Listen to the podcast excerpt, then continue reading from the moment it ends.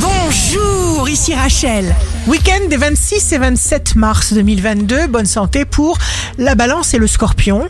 Votre force intérieure trouve d'elle-même la bonne direction. Les signes amoureux du week-end seront la Vierge et les poissons. On doit savoir se nourrir pour pouvoir nourrir en retour. Les signes forts du week-end seront le Capricorne et le Bélier. Il faut vous apporter des satisfactions, c'est vital. Des satisfactions à vous-même. Ici Rachel, rendez-vous demain dès 6 heures dans Scoop Matin sur Radio Scoop pour notre horoscope. On se quitte avec le Love Astro de ce soir vendredi 25 mars avec le Verseau. Il est difficile aux amants de s'entretenir longtemps debout.